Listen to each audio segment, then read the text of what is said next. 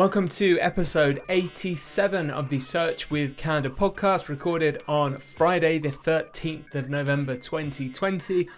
My name is Mark Williams Cook, and today I'm going to be talking to you about some of the bugs in Google My Business reviews. We're going to be talking about the Google Page Experience update. We've got some more information on that when it's rolling out as a ranking signal next year and some tips to make sure your e commerce site is as good as it can be for Black Friday. Before we get going, I would love to tell you this podcast is sponsored by the very kind people at Sitebulb. Sitebulb is a desktop based SEO auditing tool for Windows and Mac. If you've listened to this podcast before, you will know I like Sitebulb. I use Sitebulb. My agency uses Sitebulb. So it's not just something that they pay us to say nice things about them, because I have lots of nice things to say about them, and so do other people. I this morning, just before we recorded this podcast, just said who uses Sitebulb. What's your favorite thing about it on Twitter? Because I normally like to talk about one of their features. Uh, we got loads back saying app has a nice interface. They're always adding cool new features. Uh, release notes. People like the release notes. If you haven't seen Sitebulb release notes, go look at them. Just trust me on that. Um, Visualizations and schema validation, both things I've spoken about before on the podcast. Uh, exporting straight to Google Sheets, that's the one we're going to talk about today. So that's one thing Sitebulb does that I absolutely love, which is you can export the data you're getting from Sitebulb straight into Google Sheets.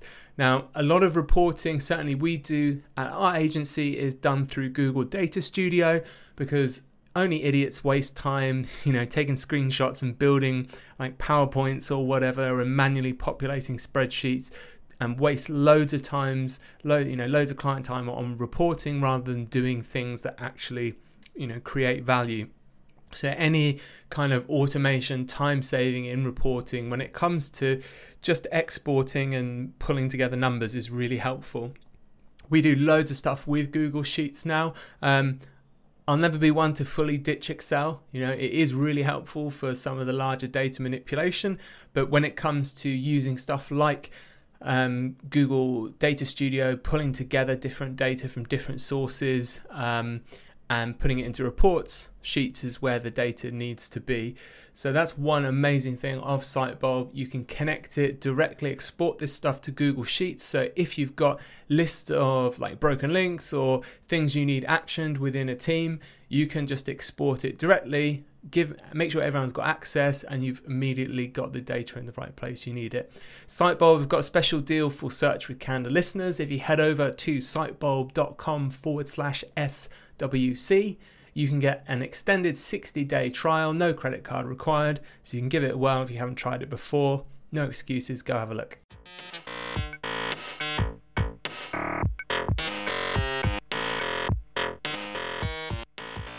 I kind of like it when things break, especially at Google. Uh, not because I like it when things aren't working, but because it does it does highlight how complex everything is and how difficult it is, even for one of these huge companies with lots of very talented people working at it to keep all their products uh, working and functioning. It seems we are at the end now of the canonical and indexing issues. They all seem to be cleared up now. Everyone I've seen who was kind of posting screenshots of pages dropping out of the index, etc., that all seems to be corrected. However, I can bring you one new foible in Google's uh, products, which is to do with Google My Business and specifically Google My Business reviews. Now, the review system on Google My Business has always interested me because I've always noticed personally that there is a delay between when I know somebody's left a review to when I can see that review in the, the back end of Google My Business versus when it's publicly published and also when the number of reviews and the average rating updates. So it, I find it interesting because it, it gives you an idea of what's going on under the under the hood behind the curtain there. In that these are obviously different systems. There's like an overall review, uh, like star rating, counting number of review system that falls in sync with how many reviews there are. So it's not just kind of a a couple of rows in a database, obviously with with so much data. Um, but there is a there is an issue at the moment, it appears, with Google reviews on Google My Business. So this was blogged about on the GatherUp website. So GatherUp itself is actually a customer experience review type product.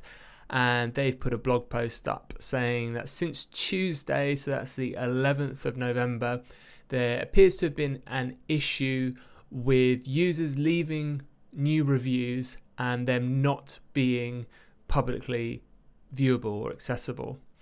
So Google has confirmed that this is an issue and they're hoping it's going to be resolved over the next few days. Uh, GatherUp did some interesting data pulling to highlight this issue. So they pulled together the amount of new Google reviews that were being left on a daily basis for a large restaurant chain. So this was averaging between 800 and 1400 new reviews per day. And on the 11th of November, this dropped right down to what looks like around 50 new reviews and then none on the following day on the 12th. So that goes to show there is um, quite a, a wide scale issue there with new reviews. Um, again, like many of these Google issues that are affecting their products, there's not a lot you can directly do about it. It seems that the reviews are going into the system. So if you've had these reviews, you will be able to see them when you log in, but you won't be able to see them if you, for instance, Google your company or brand name and bring up your uh, your company panel. It won't be listed there. So they are still there. You haven't lost the reviews. They should come back. Um, and Google's hoping that fix is going to take a few days. So if you've had customers leaving reviews, you maybe as part of your process, hopefully that's part of your process when you when you're serving customers, selling them whatever it is you sell them, serving them, that you've got this feedback loop where you're asking them to to leave reviews. If you have seen a dip in the amount of reviews, that may well be why. So don't panic about that. It should resolve over the next few days.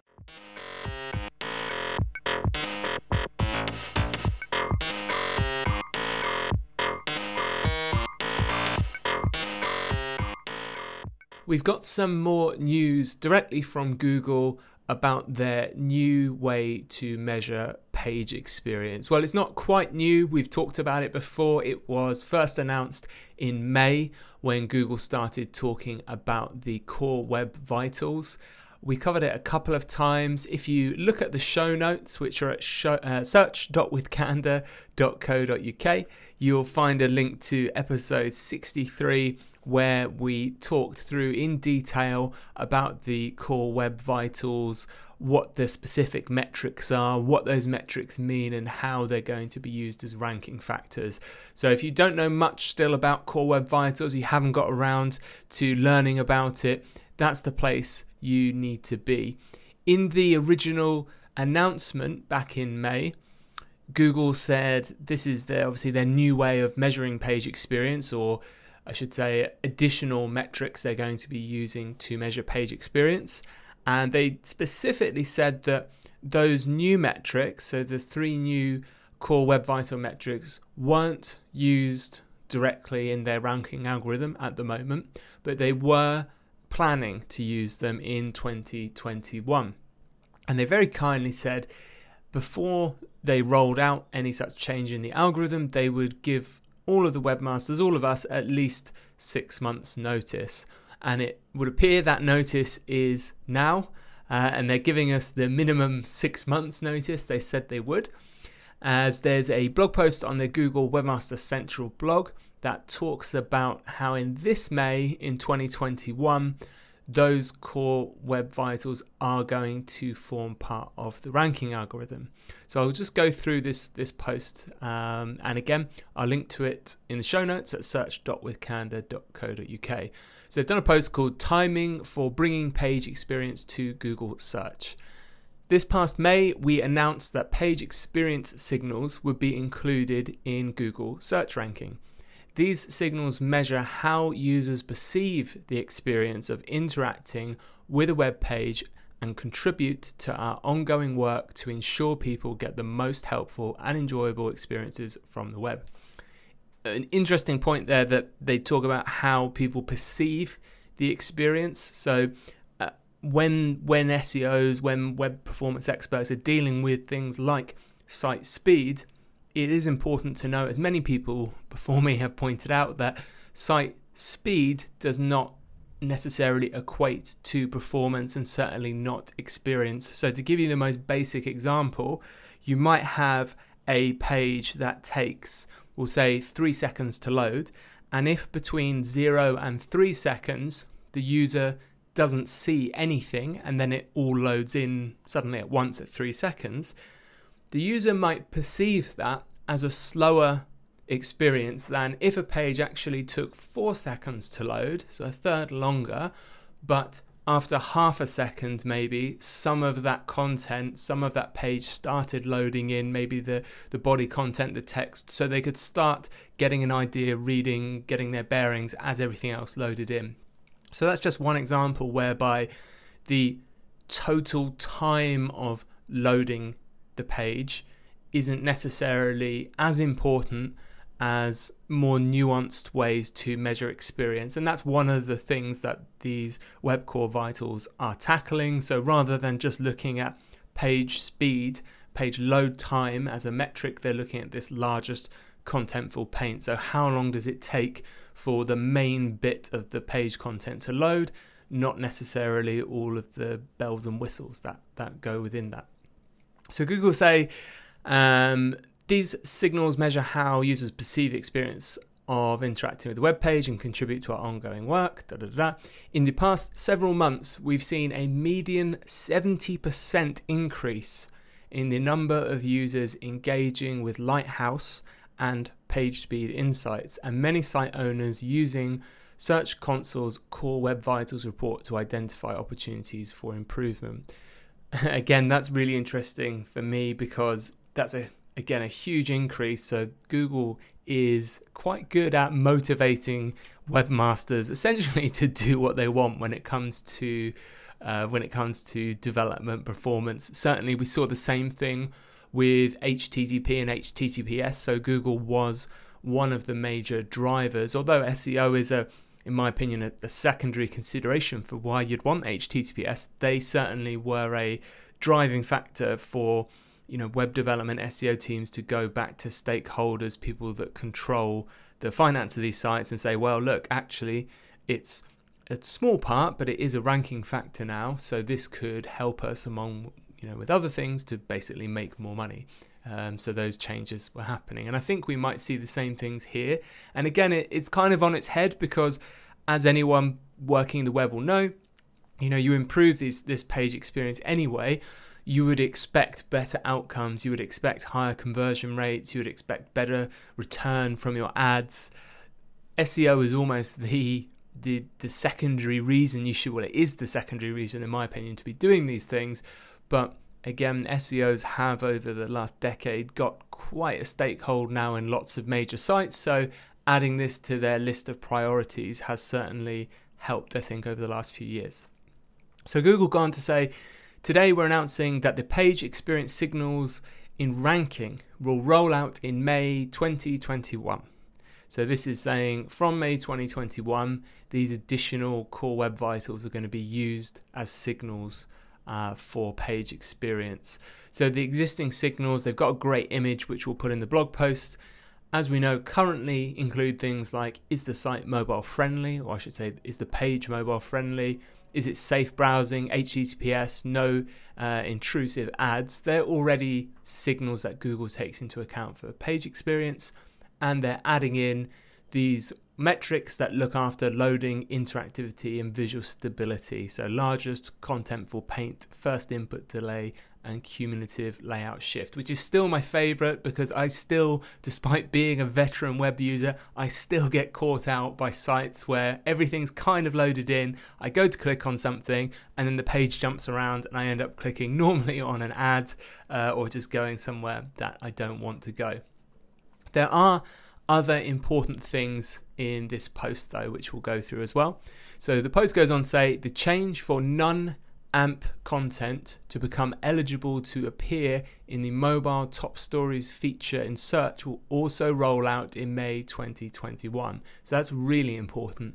So this means any page that meets the Google News content policies will be eligible and will be and will, we will prioritize pages with a great experience whether implemented using AMP or any other web technology as we rank results. In addition to the timing updates described above, we plan to test a visual indicator that highlights pages in search results that have a great page experience. So there's a lot to unpack there. So Google pushed hard on AMP for quite a while now, these accelerated mobile pages, this cut down, fast to load format, uh, met, as we've previously discussed, with quite a lot of pushback from the web and SEO community for all kinds of reasons and some good reasons um, there. And what they're saying is in May 2021, this mobile top story, so when you're searching on a mobile, in the top stories carousel at the top, this won't be restricted to accelerated mobile pages. So Google's saying now we now we've got this way of we've got these general metrics, and that's the important thing about these web core vitals.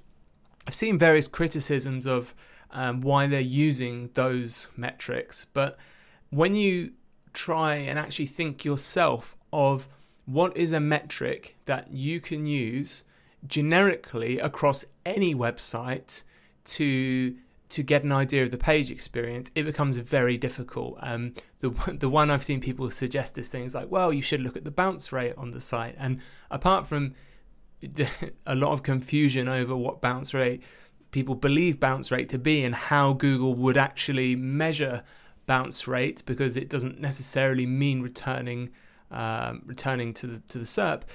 The bounce rate isn't a good indicator of if the page has a good experience because if you're searching for some specific piece of information like how to change I don't know batteries in a children's specific children's toy and you google that and you go to a page and it's got some content that shows you exactly how to do that and you brilliant you do it and you don't do anything else that's you'd have a 100% bounce rate because the person hasn't done anything else on the site but they've had the perfect user experience. They've they've googled something it's found the exact page for them probably the right place in the content now as we know with content highlighting. They've gone there they've done the thing and what is the optimal bounce rate? There isn't a generic answer for that. So using these web core vitals is a way for them now to have this generic measurement of is the page experience good? So they don't have to lean as heavily on is the page amp or is the page not amp? So i think that's a really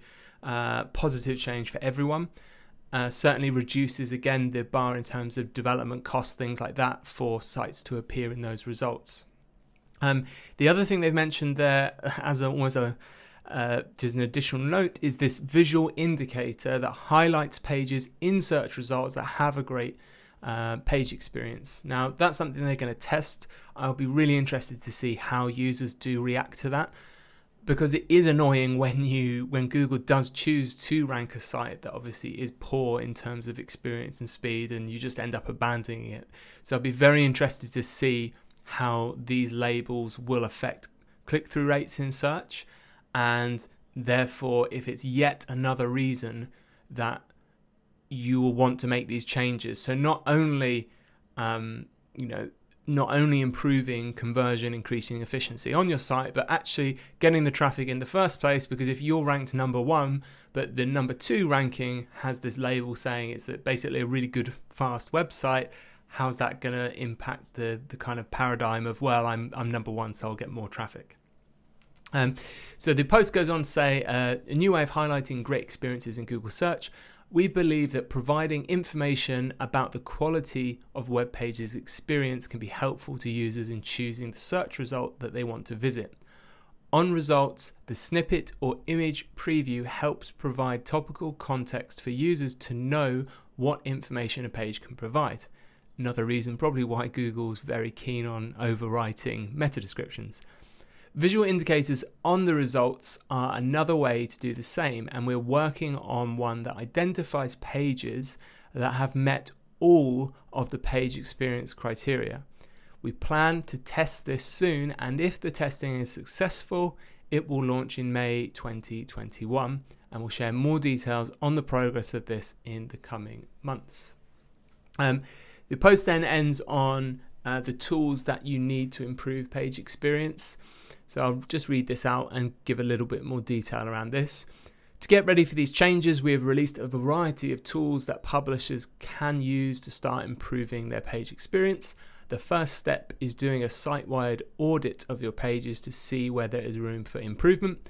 Search Console's report for Core Web Vitals gives you an overview of how your site is doing and deep dive into issues. Once you've identified opportunities, PageSpeed Insights and Lighthouse can help you as you iterate on fixing any issues you've uncovered. Head over to web.dev forward slash vitals hyphen tools. Again, we'll link to that in the show notes for a roundup of all the tools you need to get started. Uh, and then they go on to plug AMP some more, which I'm not going to read.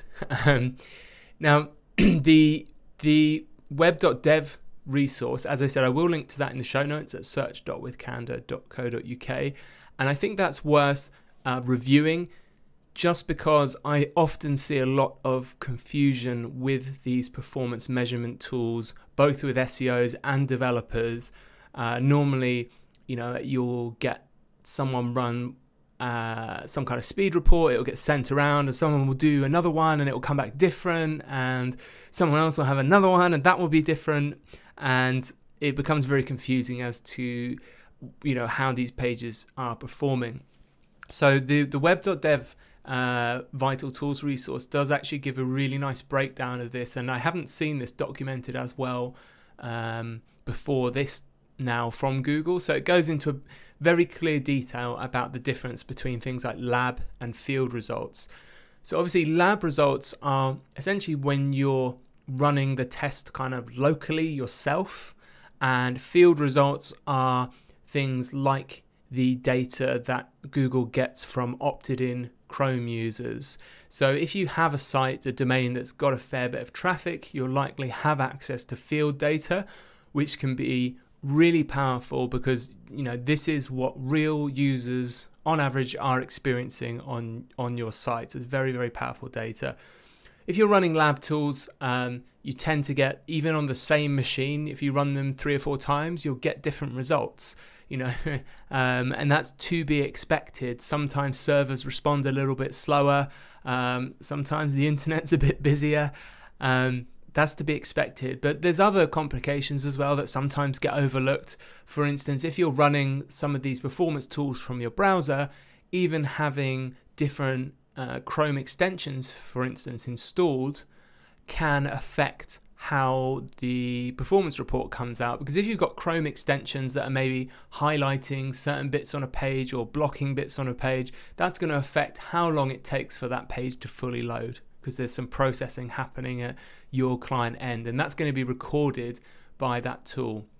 So there is a certain hygiene factor you need to take into account when you're running these lab tests you need to understand um, the pros, cons, differences in when you might use field data, when you might uh, use what's called RUM, which is the kind of real time user monitoring data, and when you might want to do these kind of one off uh, product with a lab test. Um, so that blog post, web.dev forward slash vitals hyphen tools, it's a really good uh, breakdown of those different tools and when to use them and the different types of data you've got. So, very much uh, would encourage you to share that as well with developers because um, developers normally will have their own way. They like to kind of measure performance, sometimes, you know, using um, the Chrome developer tools, but there's lots of different ways they can be doing that and maybe get more helpful insights.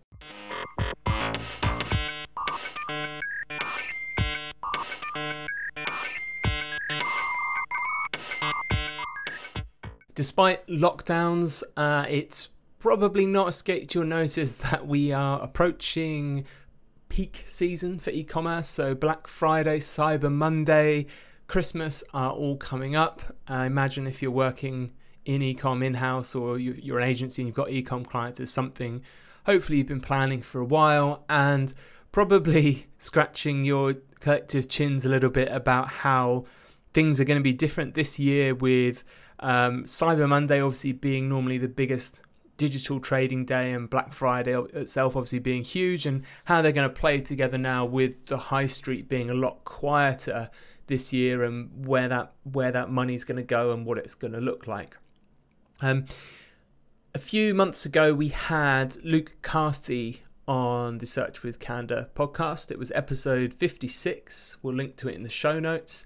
And Luke, who's an e commerce specialist, gave us some really good insights at the start of the lockdown. So, this was back in kind of March, April time about what e commerce sites can do to help prepare them uh, for for these extended lockdowns, for the, the changing consumer behavior, and what the wins are they could get on their e-commerce site. And Luke, uh, in his ever helpful fashion, has done a post giving some of his tips for high performance campaigns over Black Friday. Now, the post is a little bit longer than what I'm going to go through. So, again, of course, I will link to it in the show notes. I'd encourage you to go and read it if you're working in ecom. Um, but I just wanted to read his takeaway top five tips for high performing campaigns over Black Friday because I think they're quite valuable if you haven't thought about them before. Um, and there's some kind of SEO tips in there as well. So, Luke's first tip is one, use the same Black Friday URL every year. So Luke says, I've said this before and I'll say it again. When it comes to SEO and page equity, there's nothing that hurts organic visibility and rankings more than using a new URL every year. For example, shopurl.com forward slash Black Friday 2019, and then using forward slash Black Friday 2020 for this year. Recycle the equity the page has built by using the same URL. To maximize ranking potential and, and, precious authority even further, consider using the same URL for Cyber Monday 2. If you've previously used different URLs, use one this year that's most likely to be timeless. So avoid adding dates and other time sensitive data to the URL. And then 301 redirect all previous Black Friday URLs to your new one. Really good bit of advice there. Um, even when we've had things like maybe uh, ecom or guide sites that have done maybe a best laptops of 2020 for instance. We've recommended that they try and have for the a, a static url where they update that every year. If there is content um, however that they still want to rank for rather than make a new URL for the current year, the best thing to do is actually make a new URL for the old article. So essentially, you you update the current URL and you relegate the older one onto a new URL. So it's still there you know, you know, so if there is, for instance, different product names and things you might want to still rank for uh, in the future, they still exist on your site. They'll have less kind of link equity, but that kind of goes hand in hand with the lower search volume. But as as Luke says, keeping that same URL with the same link equity, same links is really helpful. Number two, leverage retargeting effectively. Retarget to those that have not just visited a Black Friday page on your site, but have also engaged in a meaningful way too. This will reduce waste and help prevent watering down the performance of your campaign. Target those visitors who visited a minimum number of pages before exiting, have added at least one item to the basket, or have tried to use a discount code, for example. Equally, you can increase efficiency by cutting out customers who've already converted unless you believe they're likely to do it again during your Black Friday deals. I think retargeting is super important for Black Friday. So, even if you've got retargeting data on customers that had maybe previously checked out earlier in the year, if you've still got them cookied, it can be a great way to pull them back in for your Black Friday offers. I'm a big fan of at least removing people for a few days after they've purchased. Um, retargeting is an interesting one because when I when we talk to potential clients about retargeting, everyone's like, "Oh yeah, I know what retargeting is." You know, oh, I bought this product and I bought it, and literally an hour later, I'm just seeing ads for it for the next week. And in my opinion, that's maybe retargeting that hasn't been done so well that that's so in your face that it becomes this conscious thing. You know, you want to try and get some cadence to retargeting to make it appear at the right time, not so it's just stalking someone uh, around the internet. Uh, Luke's third tip make sure any discount codes are case insensitive. This one's really simple and it's a huge rookie mistake, but so many online retailers fall victim to it. It's important that any discount codes you're using are not only case insensitive, so lowercase, mixed, or uppercase entries are still valid, but also that discount codes are easy to remember. In most cases, around half of online shoppers in the B2C space are using mobile devices, so making a code that's easy to re enter and doesn't cause frustration when fighting autocorrection. This will help improve conversion and lower checkout abandonment. Keep codes simple, short, and easy to remember. Black 30 or Save 50, for example, instead of BFTV Deal S2020. Lastly, if you're including them in emails, make sure they're selectable as text and not just an image. Not everyone wants to read your emails in HTML, and of course, discount codes in images can't be copied easily. Uh, number four, have your own discount codes page to reduce affiliate commission payouts during the big event. It goes without saying that for many retailers, product margins are eroded during one of the biggest sale events on the calendar, more so with COVID 19 in the mix, too. To reduce the amount of margin you're hemorrhaging during this period, it can make a lot of sense to have your own page for valid discount codes. By having your own discount code page, you're reducing the amount of traffic that's going to affiliate websites like Hot UK Deals and My Voucher Codes, which often are taking a cut of your sale whether the code works or not. I think this is a great bit of advice all year round. Uh, lots of ecom clients we work with, we suggest they have an active coupons page. You don't necessarily need to um, link to it kind of internally if it's codes ideally you want different uh, kind of say email or specific customers to have. But as luke rightly points out if you have a coupon code box on your checkout you're very likely to trigger an action of people going away to google what that coupon code is. And if they can't find a working coupon code it can cause frustration and actually sometimes lose lose you the sale. So by having a page yourself, if someone's googling your brand name and vouchers and coupons or whatever, you can rank and say, look, these are the these are the valid codes that we've currently that we've currently got ranking. If you don't have any um, codes at the moment, you can literally say we don't have any voucher codes that are working at the moment. You could even remove the coupon code box from from your checkout, possibly. Um, but that's quite an interesting thing that I have seen happen, which is, um, as Luke says, you know, a lot of these sites just kind of bulk list old codes because they just want the click through, they want the affiliate commission, and you know, it doesn't really matter to them if, if the code's there or not. And lastly, number five, consider extending your returns window to cover those Christmas gift purchases. So it's pretty, uh, you know, good tip whether it's e-commerce or not.